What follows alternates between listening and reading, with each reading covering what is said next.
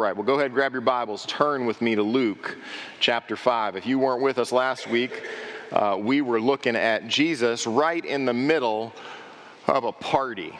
Uh, Jesus called Levi to himself, and Levi called all of his friends, made Jesus a great feast, and we began uh, really what will characterize this next series of, Me- excuse me, Whew, got all cough, choked up at a party. Um, what will characterize some conflict passages as Jesus begins to uh, encounter the Pharisees. Now, the Pharisees, we're learning a little bit about these guys, aren't we? Because uh, we're seeing that their convictions about life, their spiritual practices and rhythms are being confronted by Jesus. Jesus has a very different way of doing ministry than these religious leaders have. The religious leaders we saw last week were very separatist in their approach to their religious life, that they broke people down into redeemable and irredeemable, people who are insiders and outsiders, and it was all according to their standards. So they said, if you do life like us, you're in. If you don't, you're out, and you've got no hope with God. So the Pharisees, as kind of the religious conservatives of Jesus' day, were the ones who were the gatekeepers to a lot of religious um, welcome. And Jesus comes onto the scene and starts forgiving people. He has the authority to make paralytics walk and to forgive their sins and invite tax collectors into relationship with himself. And he's, he's disrupting the social context. He's really messing with a lot of the unspoken social and religious rules of the day, which I, I, I, love that about Jesus. He just, he, he has a way of disrupting things. That's my, your understatement for the day. Uh, but what Jesus is going to do here in this passage, if Jesus can be critiqued, for welcoming tax collectors and sinners and enjoying a feast, he can also be critiqued for failing to practice some of the most important religious, conservative, spiritual practices of, this, of his day. And the Pharisees are going to come to Jesus and say, Jesus, everybody is, is doing uh, religious life like this. Everybody has these spiritual practices that are incredibly important in our society. They're incredibly important for your social and religious cred in the eyes of the people that, were, that are in our community, and you're not doing them. So, Jesus, what is the deal? And this encounter between Jesus and the Pharisees is really going to expose the fact that the Pharisees have some spiritual disciplines that they're doing and practicing wrong. So it, you're always in trouble when, you know, one of the things that you recognize just in church is that no matter what your background is, no matter where you've come from, you are formed by a lot of the religious and spiritual and church experiences that you've had, right? And you, uh, walk through life trying to make sense of the Christian community, and you will run into people who have different spiritual practices and spiritual disciplines than you do. Some people like to go out into nature and read the Word and connect with God. Some people like to be in a dark room with a single lamp. Some people like to do a whole variety of things in the ways that they connect with God. But when Jesus comes on the scene with the Pharisees, what he's going to do is highlight the fact that their spiritual practices, their religious devotion and disciplines are inappropriate. And they're going to be inappropriate for two reasons really because of the timing and really because of their focus and why they're doing what they're doing. So, you're going to see in this passage here, there's a wrong way to pursue your spiritual disciplines. Isn't that, that's, that's kind of a landmine statement, isn't it? You go, what am I doing wrong, Steve, that you're going to tell me I'm doing wrong? Well, I'm not going to tell you. Jesus is going to tell you. Uh, and then you'll get uh, this is now let me say in all honesty this is a really difficult passage for me because man i see myself all over this passage. So let's learn together. Amen? Okay let's pray and ask god for his grace. Luke uh, if you're not there you haven't found it luke 5 chapter, uh, chapter 5 verse 33 to 39 is where we'll be. Let's pray. Father for just these few minutes as we look into your word would you encourage us? Would you shape us? Would the ways in which we uh, fail to give attention to what is happening in our spiritual life be exposed this morning? Would you teach us and shape us? Would you challenge us to be the men and the women that you desire for us to be? And would we leave this place uh, more confident of your grace and your goodness in forgiving sinners? We ask these things in Jesus' name and for his sake. Amen. All right, Luke chapter 5, verse 33. Y'all there? Three of you were there. That's okay, that's all I need.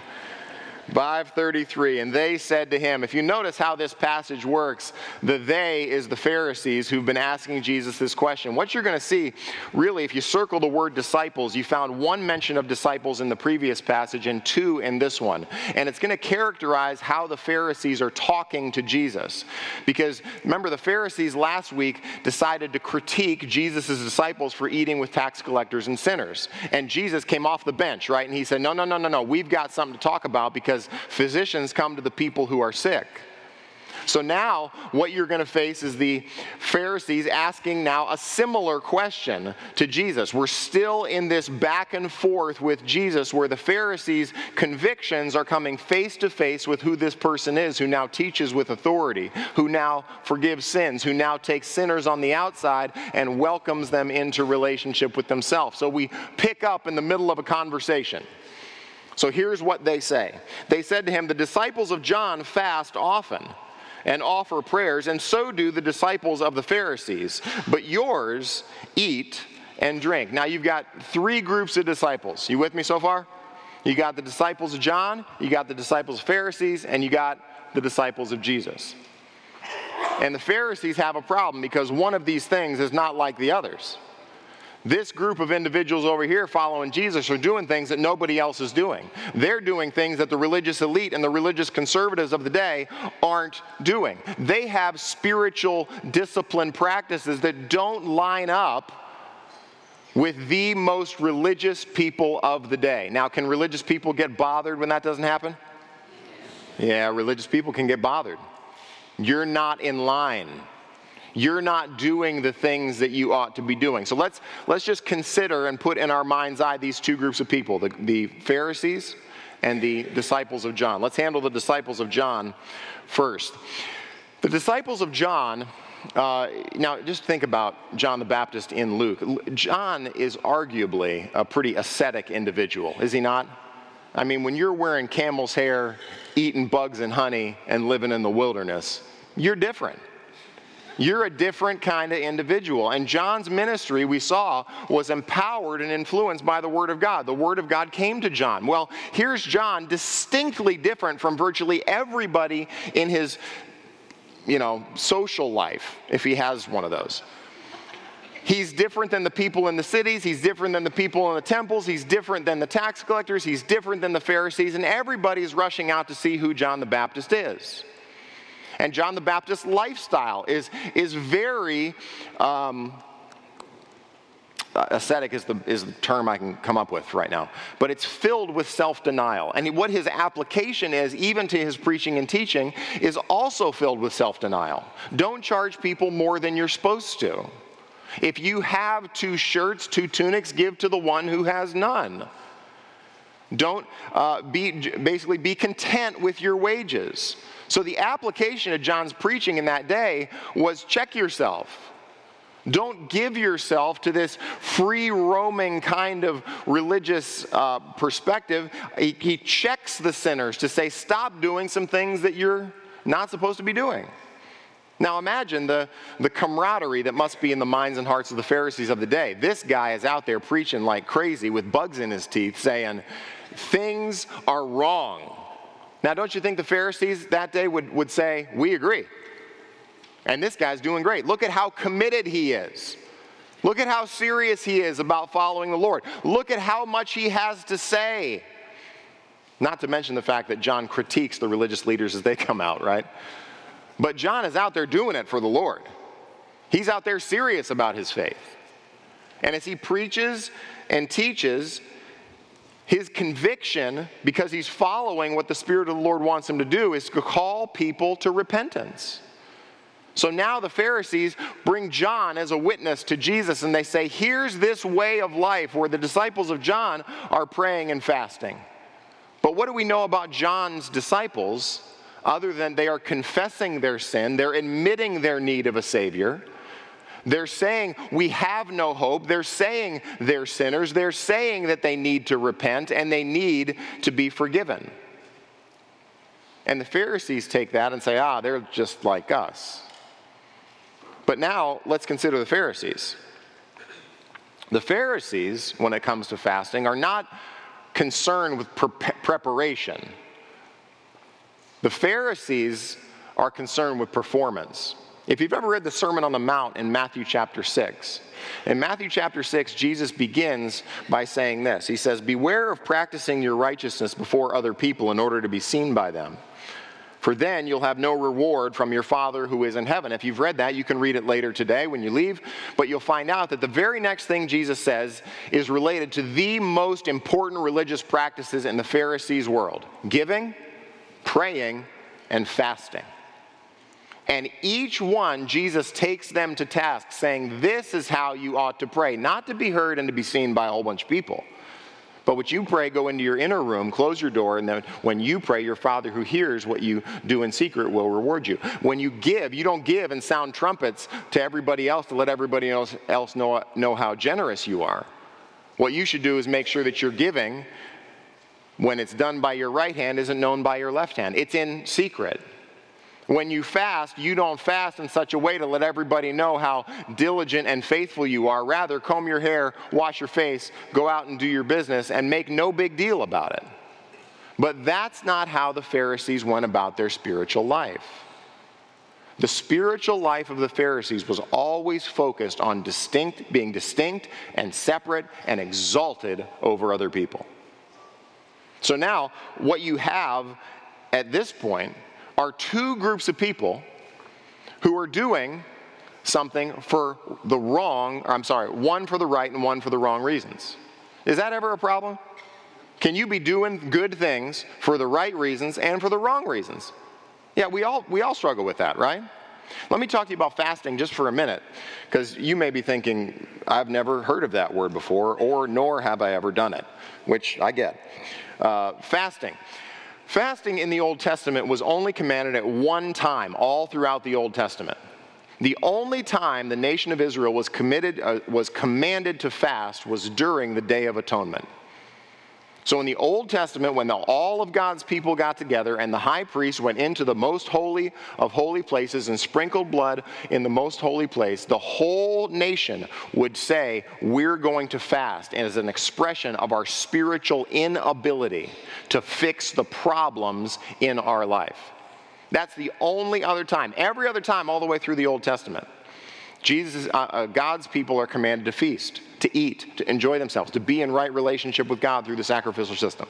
But when you get fasting outside of kind of the one day a year, you would see that fasting actually has a, a lot more applications that people fast for a lot of different reasons, not really because they're commanded to, but because it explodes from a heart of need and dissatisfaction with the current state of things. So, as you move through the Old Testament, you have people fast for the loss of a child.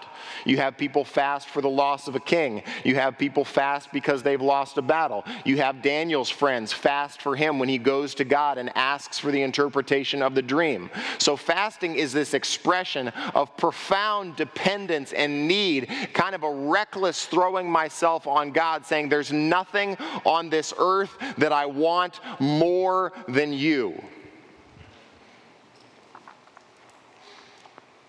But what has happened in Jesus' day is that fasting has not become a declaration of my dependence and need for the Lord. So much so that I want him more than food. Jesus has already fasted in this book, hasn't he? Anna has fasted already in this book praying in Jerusalem as a widow, longing for the redemption of the Lord, where there's this confession of our need and reckless dependence upon Him. But what has happened in Jesus' day through the Pharisees' uh, world is that they have taken fasting and they have made it a part of their spiritual practices, so much so that it was viewed as bringing merit and credit to them before the Lord. We know later on in the book of Luke that the Pharisees that goes up to pray along with the tax collector confesses that he fasts excuse me again, he fasts twice a week.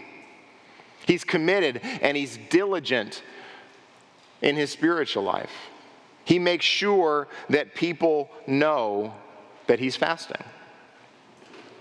When you get to the New Testament, you know fasting is never prescribed in the New Testament. It's only described in the Gospels and in Acts. So it's an interesting kind of spiritual practice that the Pharisees bring to Jesus.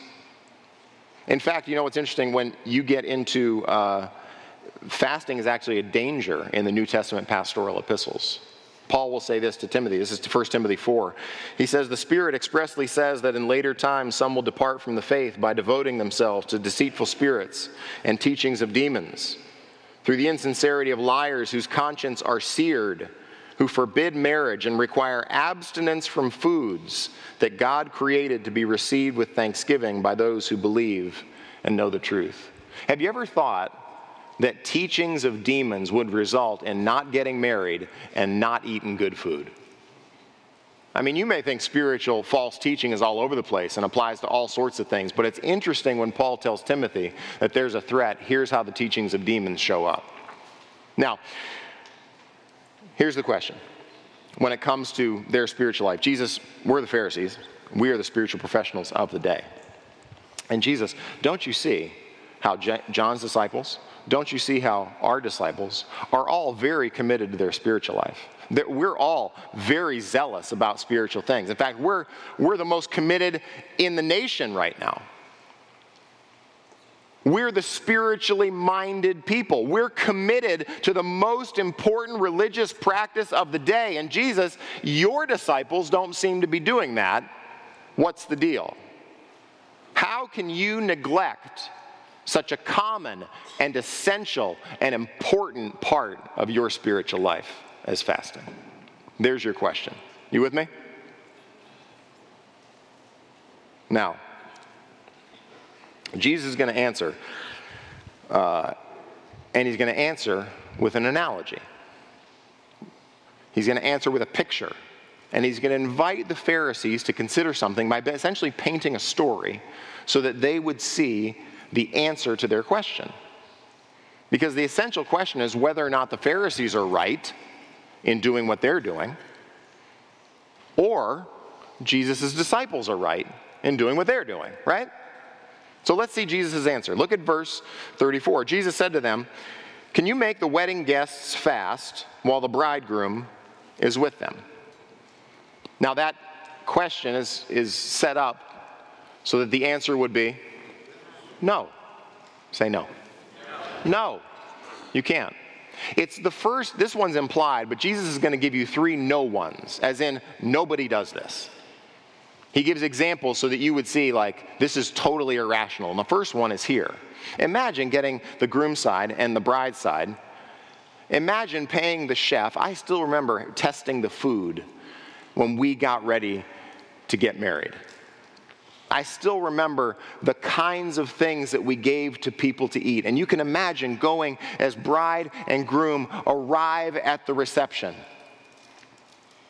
And all the guests are seated, and all the food is out. And you go, All right, now, because we love the Lord, we're not going to eat. We're going to fast and we're going to pray. You know, how fast would you get out of that wedding? really? And Jesus' point is essentially that can you make the wedding guests fast when the bridegroom is there? What's Jesus saying? Jesus is saying, imagine, here's what's happening. Levi has just thrown this great feast. There are sinners and tax collectors and people who are longing to know and be in relationship with Jesus, no doubt forgiving, uh, uh, repenting of their sins and finding forgiveness. And Levi has left his whole life behind, and here he is in the middle of the party. And Jesus is looking around saying, Can you make all these people be sad and fast when the bridegroom is here? What is, what is he saying? Imagine, just imagine what it must have been like at this party with Jesus right in the middle and people receiving forgiveness of sins, leaving their old life and coming to Christ and having new relationship, finding redemption, finding reconciliation finding the old life that gave them no hope whatsoever is now reversed and restored because of what Jesus has done. Here's Jesus right in the middle of the party where everybody's excited, everybody is joyful, and the Pharisees are saying, We're not eating that food. And Jesus said, Their response is right. You can't make them fast. It's totally inappropriate. Is that your picture of Christianity? Is that your Christianity? Maybe is a better question. When's the last time that you heard someone say, you know who throw the best parties? Forgiven people. Jesus is saying it's right to party. Why? Because I'm here.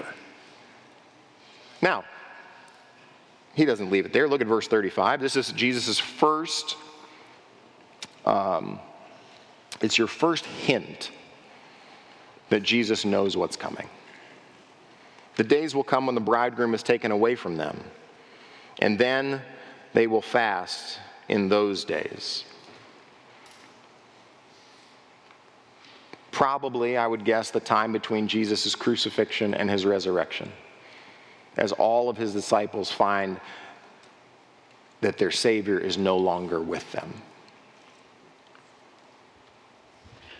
But what's interesting about Jesus saying that, just we know that just the picture you can put in your mind is here we are at the middle of a wedding reception, and now the police break in and take the bridegroom away and crucify him.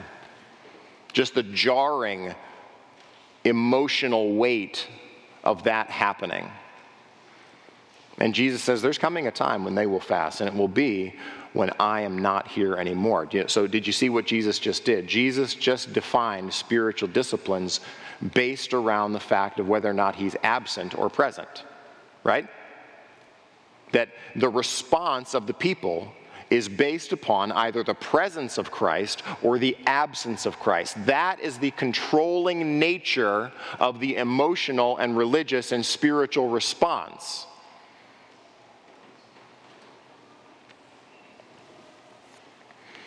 which tells you that if your spiritual disciplines are founded and practiced and set upon a foundation of anything other or anyone other than Jesus Christ, it will result in a warped and twisted approach to your spiritual life. Now, let's just side point.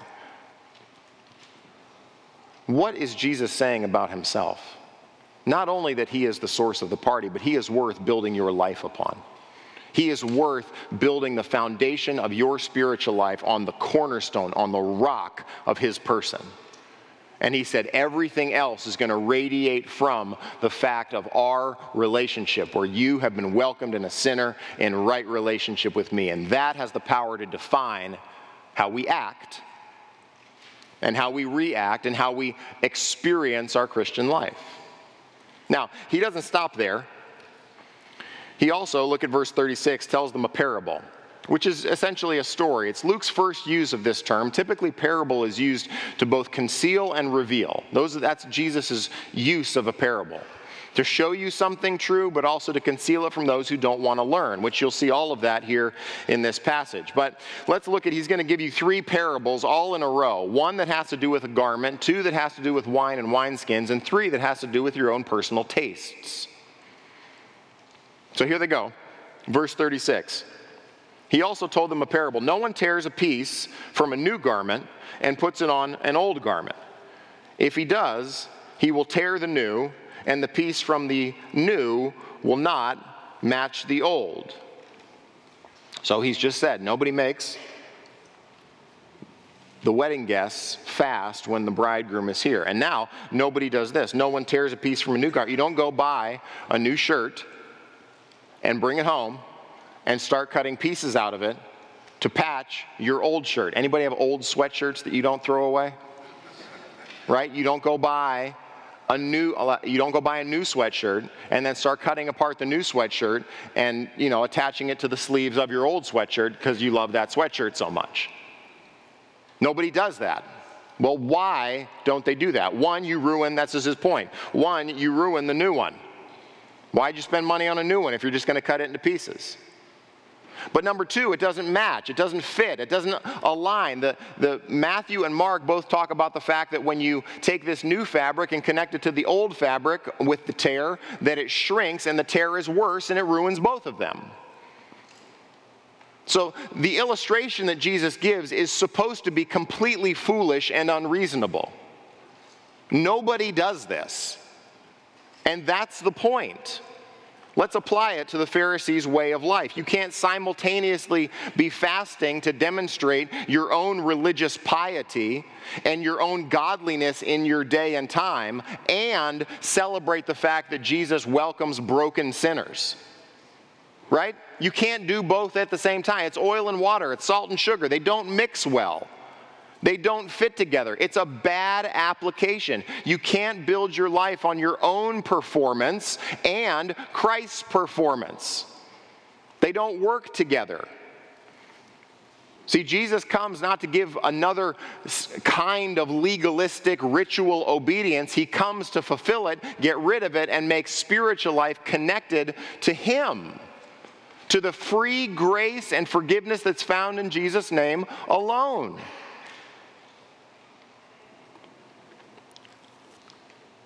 Here's your next one. Look at verse 37. No one puts new wine into old wineskins. Now, if you are maybe being a seamstress and fabric, and maybe you shrink stuff in the dryer, maybe that illustration doesn't connect with you. Maybe you are into home brews. So, Jesus is going to give you guys who do home brews an illustration that maybe you can connect with. Verse 37. That's a joke. Are you with me? I thought for sure the homebrew joke would it hit. It didn't hit. Maybe you already got the point because you, you understand shrinking clothes in the dryer. That's okay. Jesus is redundant. No one puts new wine into old wineskins. Here's the thing with wine and wineskins. You probably never heard somebody say that before. Uh, wine, when they make it, uh, would be put into a wineskin. Wineskins are typically made of animal hide, which sounds super gross to me, but for some reason you can take the hide of a small animal, you can take the neck of that animal and the hide, scrape it, clean it, and it's a flexible leather container. So now you can put new wine into this new wineskin. Now, after a course of time, as the wine begins to ferment, it creates gases. Now, the gases expand the wineskin, and then it contracts as you get rid of the wine. And over time, the wineskin would get less and less flexible. It would get less and less elastic as you have been using this wineskin and fermenting wine in it, and then using the wine and getting rid of it, cleaning it, doing it again. So here's what Jesus says No one puts new wine into old wineskins. Why? Because the old wineskins by this point have lost their elasticity. They've lost their flexibility. They're brittle. They're already stretched. If he does, the new wine will burst the skins and it will be spilled and the skins will be destroyed. So, what's the idea here? The idea is that Jesus is bringing a new way of looking at life. He's bringing new wine. He's bringing a different way of thinking about our religious and spiritual and ethical and moral convictions of his day. And what he's telling the Pharisees by using this illustration is that they are inflexible. Jesus' new wine doesn't fit into the inflexible uh, containers of Judaism. It doesn't work. Now, just imagine the Pharisees' spiritual life just for a minute. Do you think there's any movement, flexibility, elasticity, dynamism to their spiritual life? Do you think that? We're only, you know, a few chapters into the book of Luke, and already I can imagine that these individuals are not getting invited to parties. I can already imagine that these are the individuals that don't laugh a lot. I can already in my mind think that they have a very, very hard time with people who disagree with them. And that their spiritual life has calcified them. They've become more rigid, more conservative, more hard, more difficult to talk to. We already know that they're distancing themselves from a lot of people. And what we know about the Pharisees up to this point is that their religious practices have not brought them into more relationship, but it's pulled them away from relationship. They don't want to be near people, they don't want to talk to people different than them. They want to command other people to do life like we do. Their posture is constant evaluation of others. Have you ever done that? Isn't that exhausting? Continual critic of others, I don't want that on my name tag. And here these Pharisees are in their way of life. And Christians, have you, have you been stretched in your relationship with Jesus? Have you had to confess some ways in which you were misapplying the truth of the gospel? Have you ever had to, I don't know, ask for forgiveness from your wife? And had to confess there are things that I have done that don't align with the gospel I say I believe. What does it require of you? It requires flexibility. It requires confession. When the new wine comes into your life, what does it do? It changes the container. We become different people. So when Jesus shows up on the scene and says, I am the new wine in the fresh wineskin, he's taking people and he's changing their life. He's stretching them, shaping them, molding them, causing them to be people who are able to take the gospel into new places and apply it to new ways with sinners who are new people and new relationships, provide new opportunities to be able to take the gospel into those places, into those societal places where the gospel is needed. This is Jesus' point.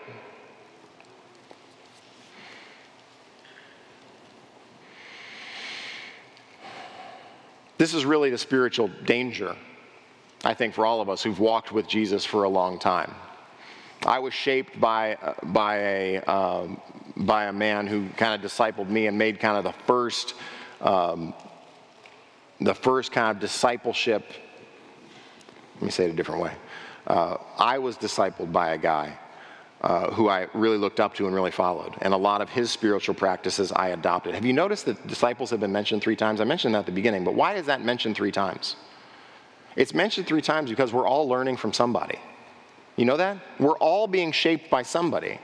We're all being shaped by the convictions of others and the practices of others, and I am no different. And when I read this passage, you know, a lot of my, uh, when, when I had, uh, I had knee surgery uh, several years ago, uh, and I, I, couldn't, I couldn't run without looking like I was like a duck.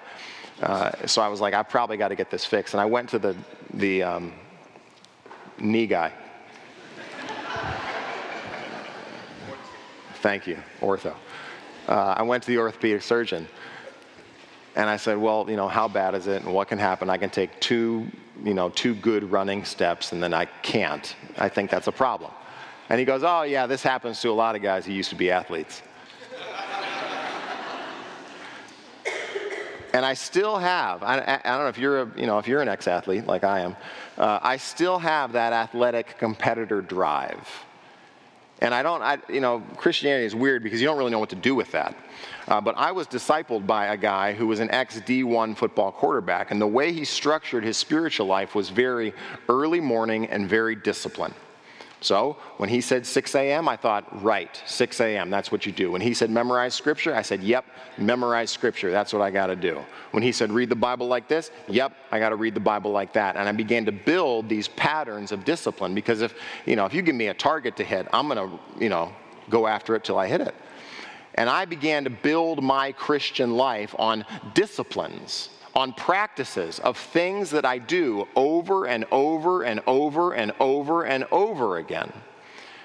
And I find that even today, that even today, I get up about 5 a.m., I'm in the Word for an hour, I'm in the garage working out, I eat breakfast, hang out with the kids. That's my routine, that's my rhythm. And inevitably, what can happen to our spiritual lives if you're given to discipline and you're given to wanting to grow, you're going to have to put your hand to the plow and fight for spiritual growth. Amen? You got to do that. Discipline is important in the Christian life. But what I have recognized when I come to a passage like this is now, if my spiritual life is primarily about my disciplines, if it's primarily about the things that I do to make sure that all of the rules and the structures and the disciplines are in place, and not about a relationship with Jesus, then my spiritual life starts to get hard. It starts to get calcified, and that people would look in on my discipline and go, Look at how disciplined you are. You're working clearly under the power of the Spirit. When really what's happening is that I'm committing myself to fleshly discipline and my patterns of life don't just become a way that people grow in their relationship with God, they become the way. Does that ever happen to anybody else? If that's just me, that's fine. I'm okay confessing before you because I know you love me. I know you're filled with grace. You forgive sinners. We all love following Jesus who forgives sinners. Amen? Right? So, like, I see myself in a passage like this where I can very easily listen to the inner critic in my heart and go, you know what the problem is? It's not that they're sinners, it's that they're undisciplined. So I look at this and I go, here's Jesus saying, I've come to bring new wine. And the people who follow me, who are the people that follow Jesus? They're at the party. Isn't that interesting? Who are the people that follow Jesus? They're welcoming sinners like themselves. Now, there's one more here. You'll see verse 38. This is his point. When new, but new wine must be put into fresh wineskins. Right? When you come to Christ, you give up the right to be inflexible. You now take Jesus' teaching on everything in life. That's what discipleship is. Matthew chapter 28, right? Go into all the earth, teaching them to obey what? All that I've commanded you. So we give up the right to hold to these old ways of living, these old patterns of life. We all come to Christ in need of massive personal revival and change. Amen? We all do. Doesn't matter who you are. Levi needs it, I need it, you need it. And Jesus says the fresh wine is for fresh wineskins. Here's your final no one statement no one treats a wedding like this. No one takes garments and treats them like this. No one does wine like this. You ruin a wedding, you ruin the garments, you ruin the wine and the wineskins. But there's a problem. It's in verse 39. And no one, after drinking old wine, desires new. For he says, the old is good. That statement feels so out of place. Don't you feel like you could end at verse 38 and you'd get the point? But Jesus, for some reason, lets you know that one of the spiritual dangers that exists in the life of a Pharisee is being content for the wrong reasons. I like what I like. I like this way of life. I like the rigidity of my spiritual life. I like being better than other people. I like having the spiritual practices that make me distinct from other people who are sinners. I like the influence it gives me being a religious leader. I like being able to be a critic and to point out the flaws of other people. And Jesus says, after drinking old wine, no one desires the new. Why? Because he says the old is is good enough. The Pharisees believe that their spiritual life is rooted in being unhappy and uncomfortable to the glory of God. We like it that way. We like being angry and arrogant, and we like not eating on Mondays and Thursdays, which was their fast days. What has happened to these guys? That they've lost it's like their identity has become permanently fixed in this reticent, angry, bitter faithfulness. And that as Jesus is the center of the party, they can't even see the Messiah right in front of them because they've been blinded by their own performance. And this, guys, is one of the occupational hazards of Christianity. If you walk with, this, this is what I, I'm 40, I'll be 46 this year.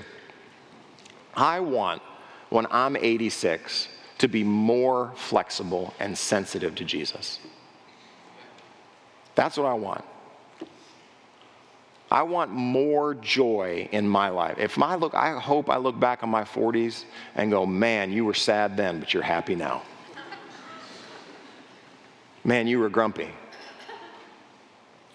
but there's joy to be found in Christ. And this is one of the first things I think that this is kind of like the carbon monoxide of the Christian faith. The longer you walk with Christ, you think it's really all about doing these things for Jesus. And Jesus, in this weird way, right in front of the Pharisees, invites the Pharisees to a party and they say, We're not going. How sad is that?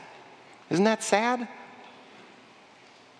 That Jesus would invite you to a party where all you have to do is confess your need of Him all you have to do is say, I'm a sinner in need of forgiveness.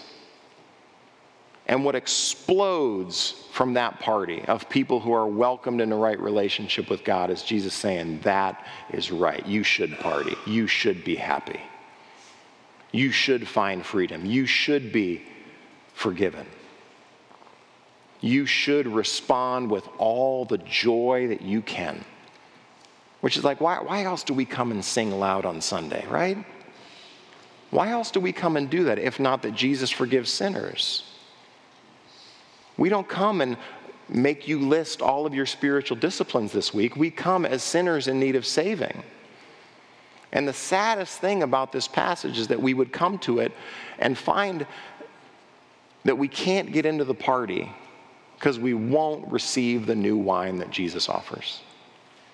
So if you've never heard that, boy, if your experience with the church has only been get your act together, clean up before you come in, can I just welcome you to the party in Jesus' name? Can I just say, know the forgiveness and the joy and the reconciliation that's available because Jesus Christ lived and died and was risen again for you?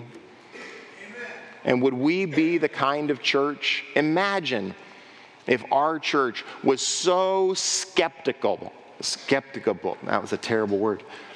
Try again. Kenny, edit that out. Get rid of that. Imagine if our church was so skeptical of our deeds of righteousness and at the very same time so confident of Christ's welcome and forgiveness and love that we exploded with joy. That's the church. What else is a church but that? But a group of people who are desperately convinced of their failure to live up to God's standards, but desperately convinced that Jesus loves them, forgives them, and gives them welcome. Father, we need to be reminded of the new wine of the gospel. We need to be reminded of what it means uh, to follow you into places that maybe because of our background or our wiring or our personalities feel uncomfortable, but they're faithful. That we need the change that you bring. We need to be reminded of forgiveness. We need your freedom. And Father, we want to be a place that holds its, their arms open and welcome to the fact that sinners can be forgiven by Jesus Christ. What good news that is. Would that joy fill our hearts? And would that characterize this body and in this place? In Jesus' name, amen.